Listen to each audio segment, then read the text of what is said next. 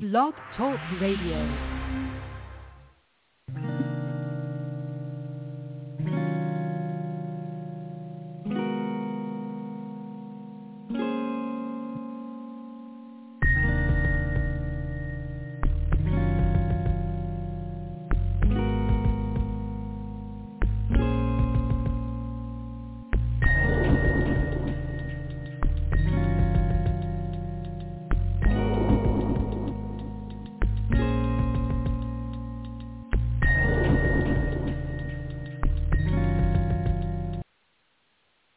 Good evening and welcome to another episode of A Sound Heart. I want to first of all give thanks to God for his unspeakable gift in Jesus Christ. Uh, without Jesus, uh, there is no life. And every day bears witness to that very poignant truth. Jesus is life. He was manifest in the flesh in order to redeem us back to God. He is our Redeemer. He is the one who frees us from sin. That is, he, he looses or he unloosed us from sin. If you read Revelation chapter 1, you will you read some very important information about one of the great realities of our salvation. And our salvation is great. Uh, it is our so great salvation. And so we're indeed thankful uh, to God for Jesus. And so with that, let us have a word of prayer, and then we'll begin our study for the evening. Father, we do thank you once again for our Lord and Savior Jesus Christ, who died on a Roman gibbet 33 AD for our sins, not his sins, Lord, because we know that your your Jesus, our Jesus, is impeccable. He is without sin. He is holy, harmless, undefiled, and separate from sinners. And so, Lord, we do thank you for his shed blood. And his, Lord, through believing that Jesus died for our sins, that he was buried and rose again the third day, that we might receive salvation. Amen. So uh, tonight's message uh, is entitled The Societal and Cultural Necessity of Godly Husbands and Godly Fathers. Not just husbands and fathers, but the societal and cultural necessity of godly husbands and godly fathers. Uh, godly husbands and fathers are necessary for wives, not just girlfriends, but for wives and their children to thrive. Now, there is a great deal of information out there if you want to do the research about this truth. This is real. And so uh, over the years, these people have studied the family, the family unit. I'm going to, I'm not going to use the term nuclear family. but I'm going to say the family unit and how pivotal it is for society. Now, Genesis, the first 11 chapters of Genesis are foundational to the Word of God. If we do not have the first 11 chapters of Genesis, then if we begin with chapter 12, the call of Abraham, then we would not have a substantive understanding of what God is doing. And so therefore, the entire Bible, the 66 books that compose the Bible, has been termed significant history. If you were to read very carefully some of the cities that were conquered under General Joshua, you would read about highly literate, highly advanced cultures. You will not read about uh, cultures that began with pre-literate grunts or uh, just merely cave paintings. Truly, there is some uh, reality to that, but overall, these were magnificent cultures.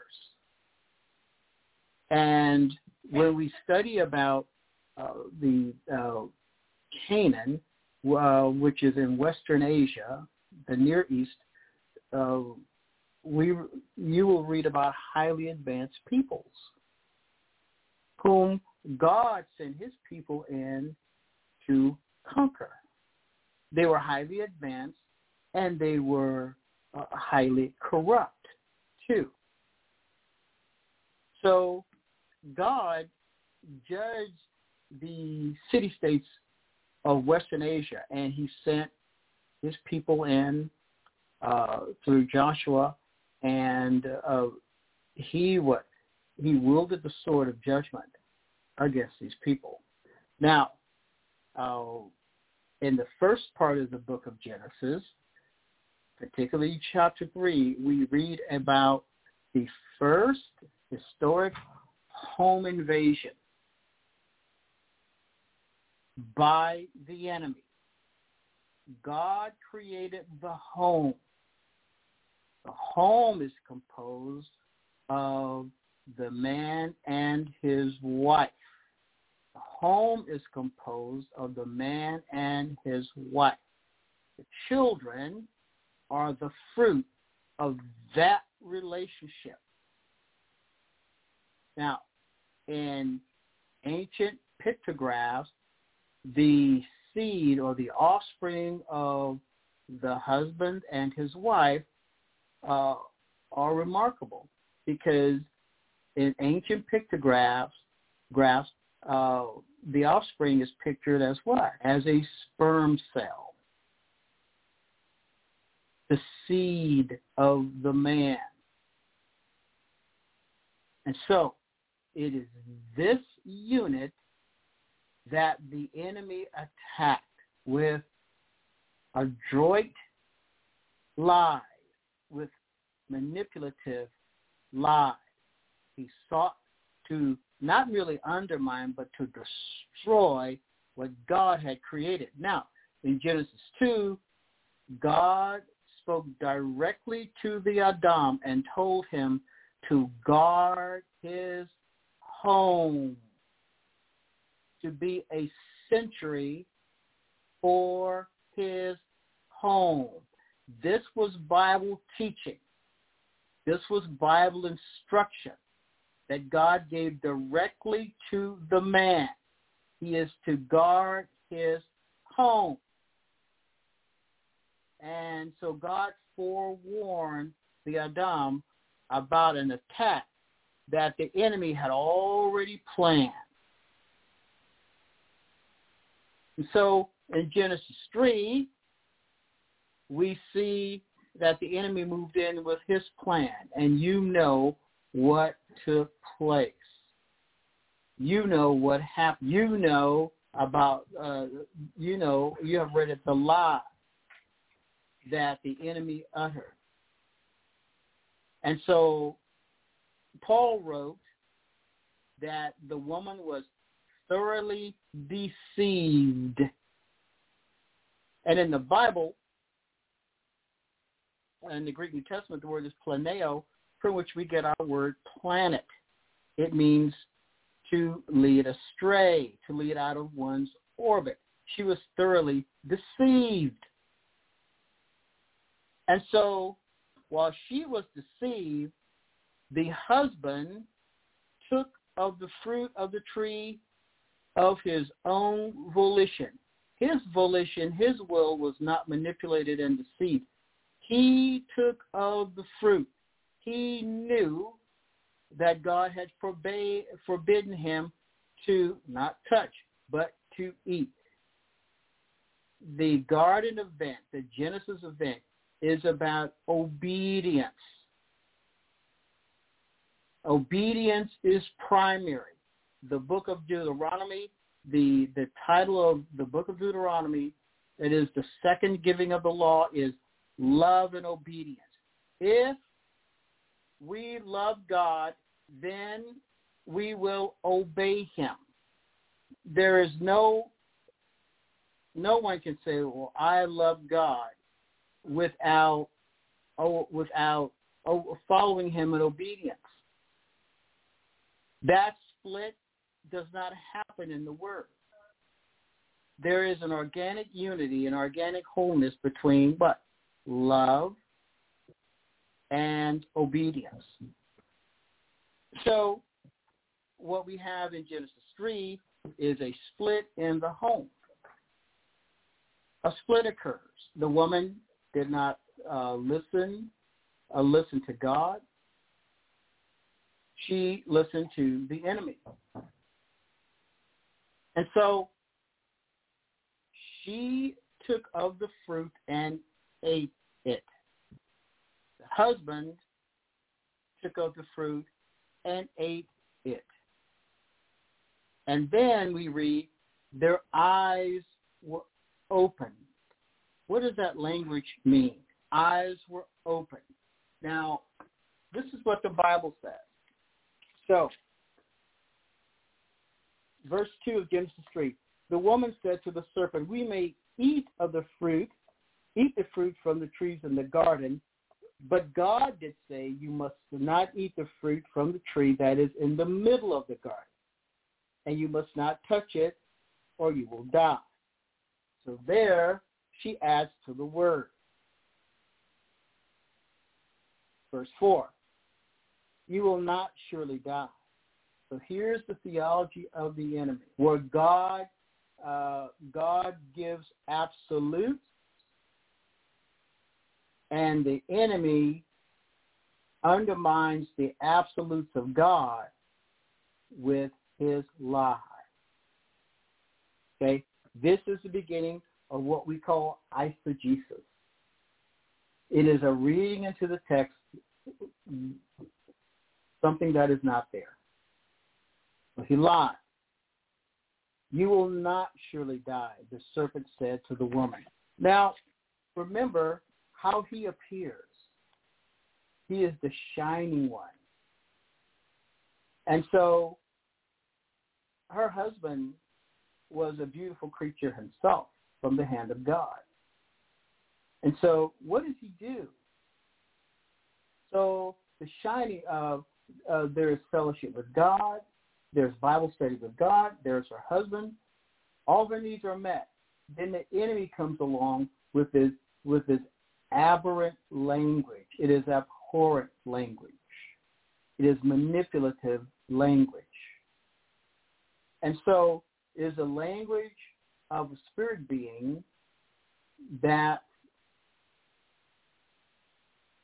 in which something is wrong with the spirit being. You will not surely die, the serpent said to the woman. And notice his address is always to the wife. For God knows, and then he goes on, the, the enemy goes on with his word. For God knows that when you eat of it, your eyes will be opened and you will be like God, knowing good and evil. Notice the liberation that he takes with speaking about God. Now, the enemy is not an atheist. He does not believe in atheism. The enemy knows that God, uh, he, he knows God. But look at this, this aberrant theology out of the creature's heart. So the enemy is speaking from his heart and the corruption that is in his heart. So, for God knows when you eat, that when you eat of it, your eyes will be opened and you will be like God, knowing good and evil. So, knowing Tov and Ra. Tov full of, as a word in Hebrew, it means full of pleasure. Ra is a word that is frequent in the Old Testament, and it means that which is full of pain. So Tov and Ra. When the woman saw that the fruit of the tree was good for food and pleasant to the eye. Remember, the, the lust of the eye, the lust of the flesh, and the pride of life are not of the Father, but is of this world. She took and ate it. She also gave some to her husband, who was with her, and he ate it. Then the eyes of both of them were opened, and they realized they were naked, and they so they sewed fig leaves together and made coverings for themselves. So here's a symbol in their disobedience, a symbol of human incompleteness. But when the mind has been deceived by sin, the mind believes that here is completeness. This is the beginning of humanism. The belief, the religion that what the human mind conceives and what the human mind does uh, represents completeness. This is not the truth of God. Then the eyes of them were, uh, both of them were open, and they realized they were naked. So they sewed fig leaves together, made coverings for themselves. So now, yes, once again, this is human incompleteness. Then the man and his wife heard the sound of the Lord God as he was walking in the garden in the cool of the day, and they hid from the Lord God among the trees of the garden. Now, can one hide from God? No. God created the garden for them. God knew every leaf. God knew every vine. God knew every plant that he had made. Now, these were super plants.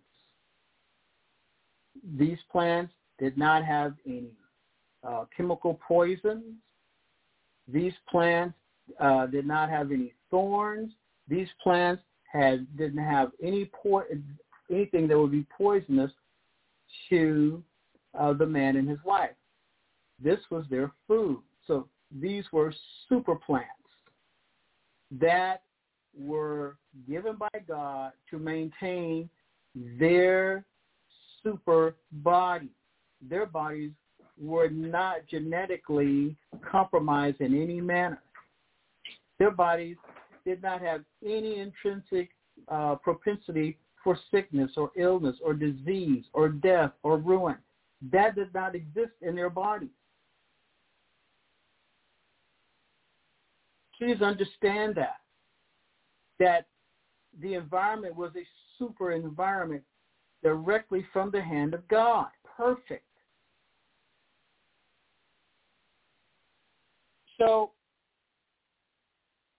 they hid from God among the trees of the garden.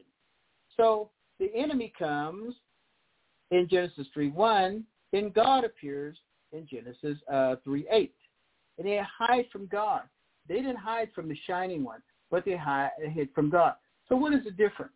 So the shining one appears in his magnificence, speaks of them. But the shining one is unholy. The shining one is sinful. God comes in the cool of the day and they hid from him. Why? because of his holiness, his holy presence. Their eyes were open, and yet their eyes hid. They want they they wanted they hid themselves from the presence of the glory of God.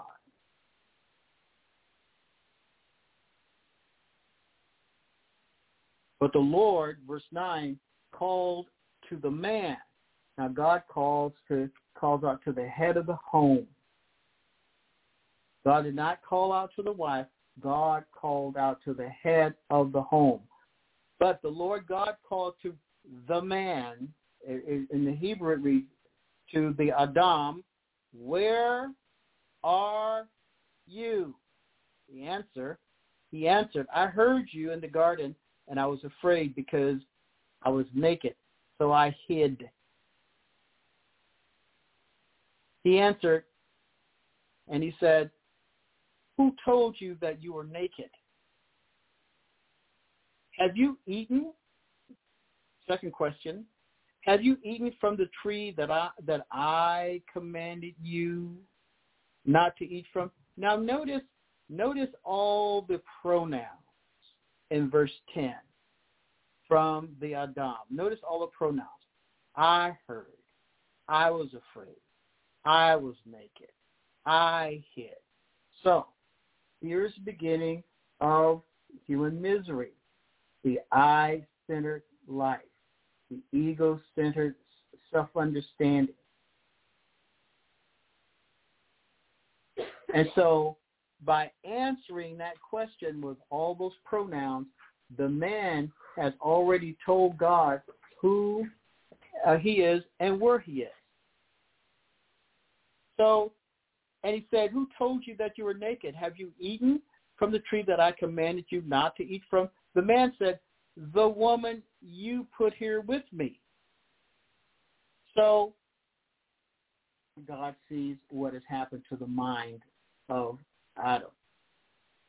He blames God for what he has done and the tragedy that he has unleashed in his home. He attempted to hide from God physically, confronted by God directly.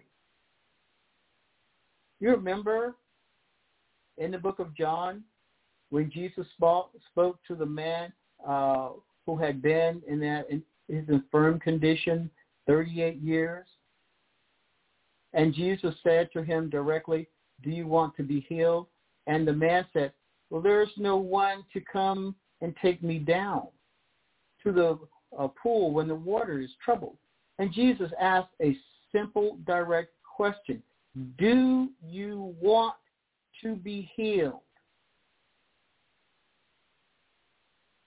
He did not ask for an excuse.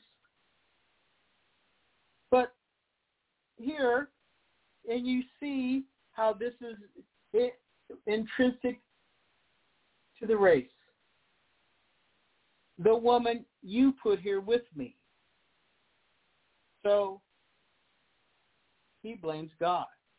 She gave me some of the fruit and I ate it. Then the Lord said to the woman, the Lord God said to the woman, what is this you have done? Then God, so notice, God uh, goes to the Adam, then to the woman, and then to Satan. The woman said, the serpent deceived me and I ate. Now notice, after uh, they, they give excuses and then both say, and I ate it, and I ate it. And then there, uh, next God goes to the serpent and says, because the serpent has never asked. The, uh, addresses the serpent with judgment. And God says, because you have done this, because you have done this, because you have done this. See, there are consequences to sin. The wages of sin is death, and the gift of God is eternal life. But look what this look what the ruin that this one has done. God said, to the Adam, dying thou shalt die. Never said that if you disobey me, then there's going to occur in your life the fall of man. God never said that. God doesn't use the language. In Genesis 3, there's no word in Hebrew that, that talks about the fall of man. The Bible says, dying thou shalt die. The Hebrew word is mut. Mut. M-U-T. Die. That's the text.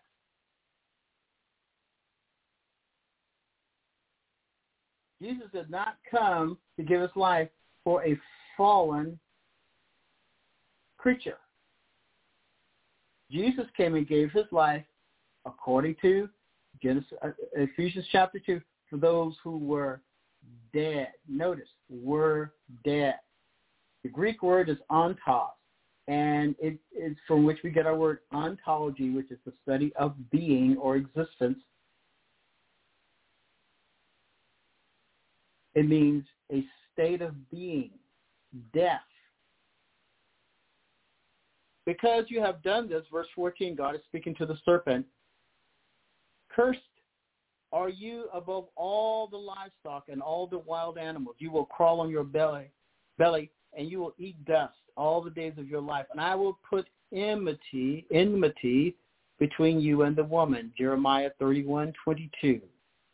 Between your offspring and hers. Listen to the language. Genesis 3 contains the unfolding plan of redemption. And I will put enmity between you and the woman, and between your offspring and hers. Well, what is the offspring of the enemy? What is God talking about? He will crush your head,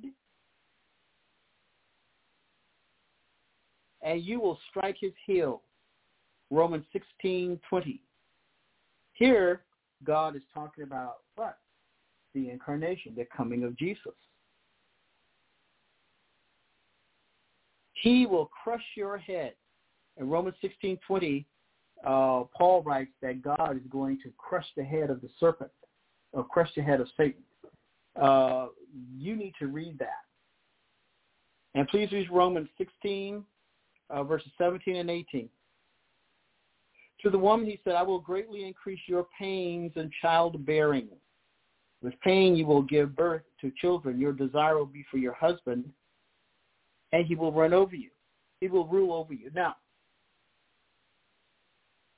I just heard some false doctrine recently that said that this was not biblical. And I go back to the Bible text, when you read it in Hebrew, when you read it in English, you can go to several translations, and the language means exactly that. There's always this attempt to rescue the truth from itself. But why? It is the truth that sets us free. Jesus is the truth, and only the truth will set us free. You see what the theology of humanism did? It is always attempting to find a completeness within itself, and it cannot because it is finite and it is based on the finite reasoning of, of sinful man.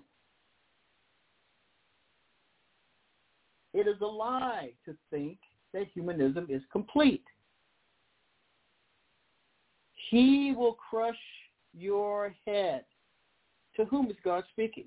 He is speaking directly to the serpent, to the dragon.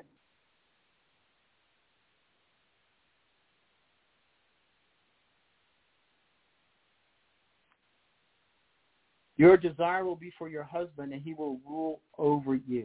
Now, a long, long, long time ago, I gave a message on this uh, this portion of the Word of God, and oh man, got real upset with me because there's a this word desire in Hebrew.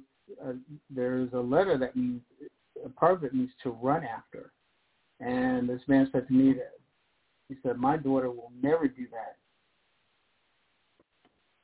to a man. Now, people can get very upset at, at really interesting parts of the Word of God. I've come to understand that over the years, and uh, you know, but the truth stands unapologetically. The truth stands. So he was offended that I taught this portion of the word.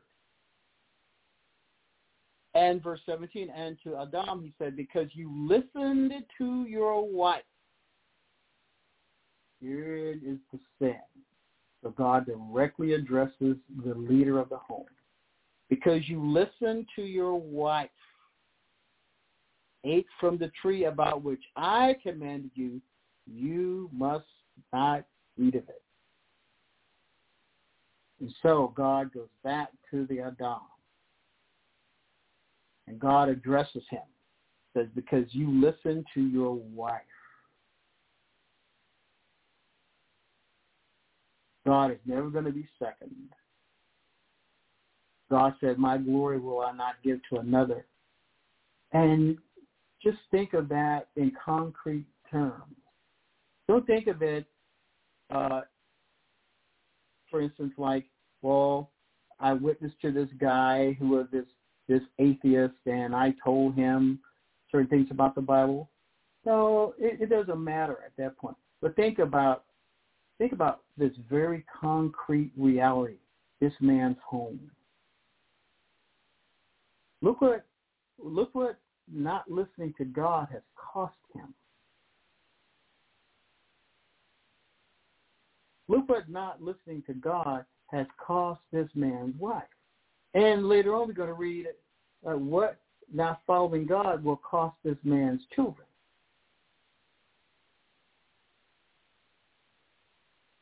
The first murder will happen in this man's family.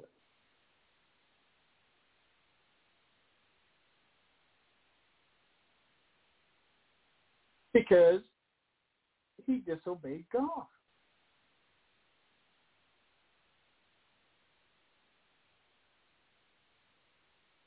Society and culture need godly husbands.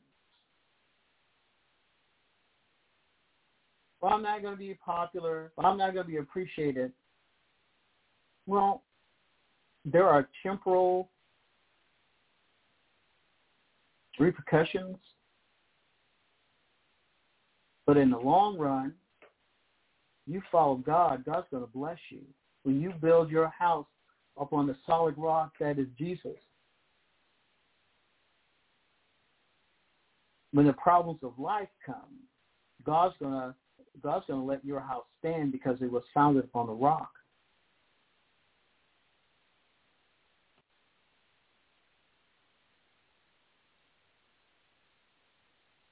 But be the man. Play the man. Be the man.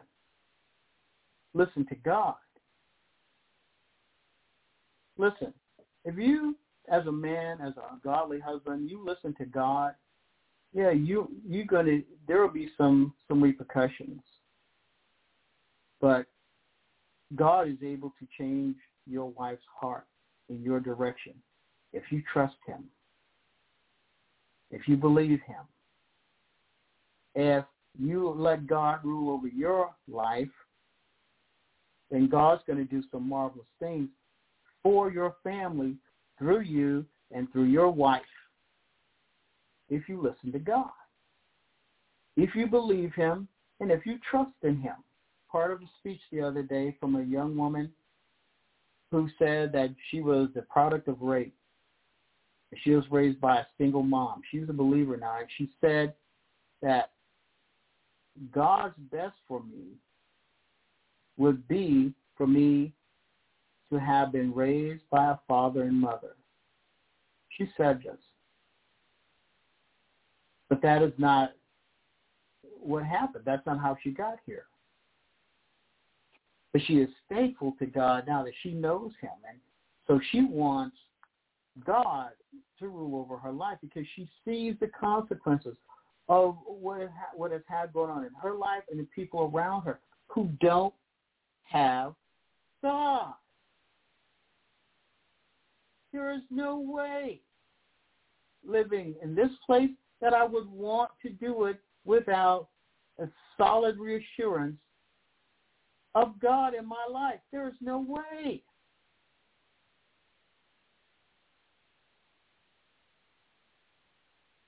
to Adam, he said, because you listened to your wife and ate from the tree about which I commanded you, you must not eat. You must not eat. Notice the absolute that God has placed on the man. You listened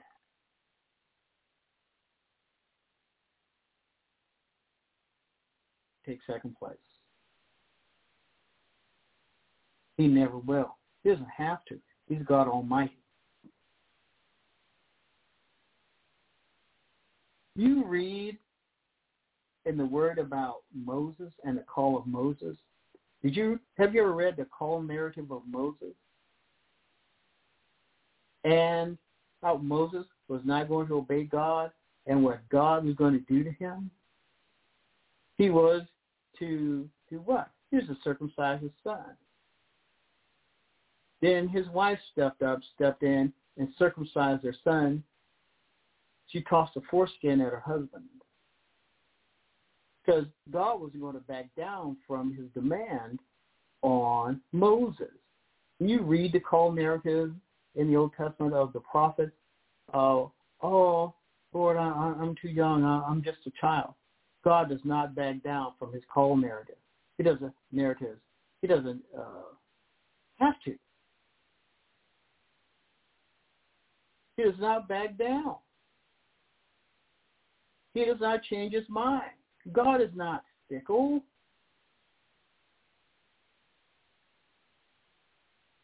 If God has called you to be a husband and a father, then that's your first vocation. Well, God, I don't know how to do this. I know that you know what I need to be and how I need to be, and I need you to teach me. So you need a humility to set under the word of God and let the word lead you. And you need to have the truth in your heart. You need to have God directing your life. And all thy ways acknowledge him. And he will give you the desires of your heart.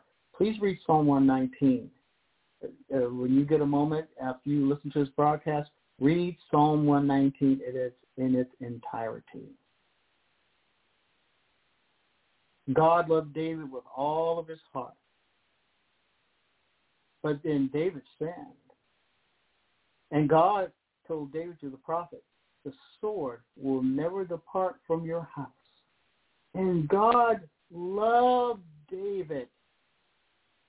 And David's selfish action set off a course of events that were terrible for his own home. Listen, you have temptation in the flesh with regard to a woman or pornography or some kind of secret sin that you're holding on to or some secret desire or you you try to live a schizophrenic uh, life as a believer, that's all self-lies. It's going to come to naught.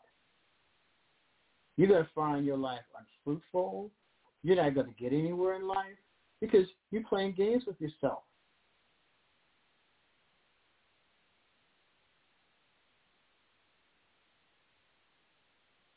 When you follow God for real, when you crucify the flesh with its affections and lusts, you're going to find that you're going to have a real life, a life that is satisfying.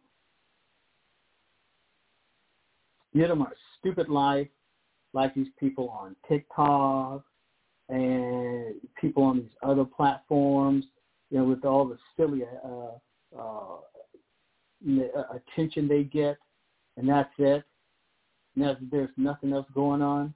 Man, it's it's frightening. It's just frighteningly superficial. You want a real life? You need to come to Jesus. You want to be a real man? Come to Jesus. And I've heard people talk about online all the people they sleep with. And you know the language they use. When I was a, a boy, I, I, I listened to the uh, stories about the Vietnam War, and they would talk about body count, body count, body count. You know the language that people use today for the people they sleep around with, all these profligate people? They use the same term, body count.